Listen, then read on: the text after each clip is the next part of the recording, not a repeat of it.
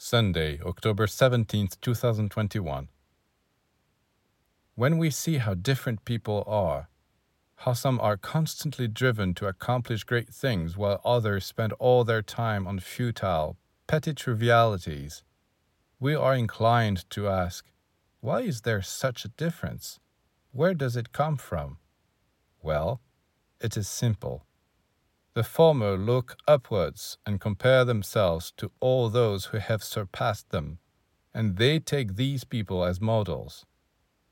Whereas the latter are satisfied with points of comparison of such inferior quality that they find themselves to be quite good and they stop making progress.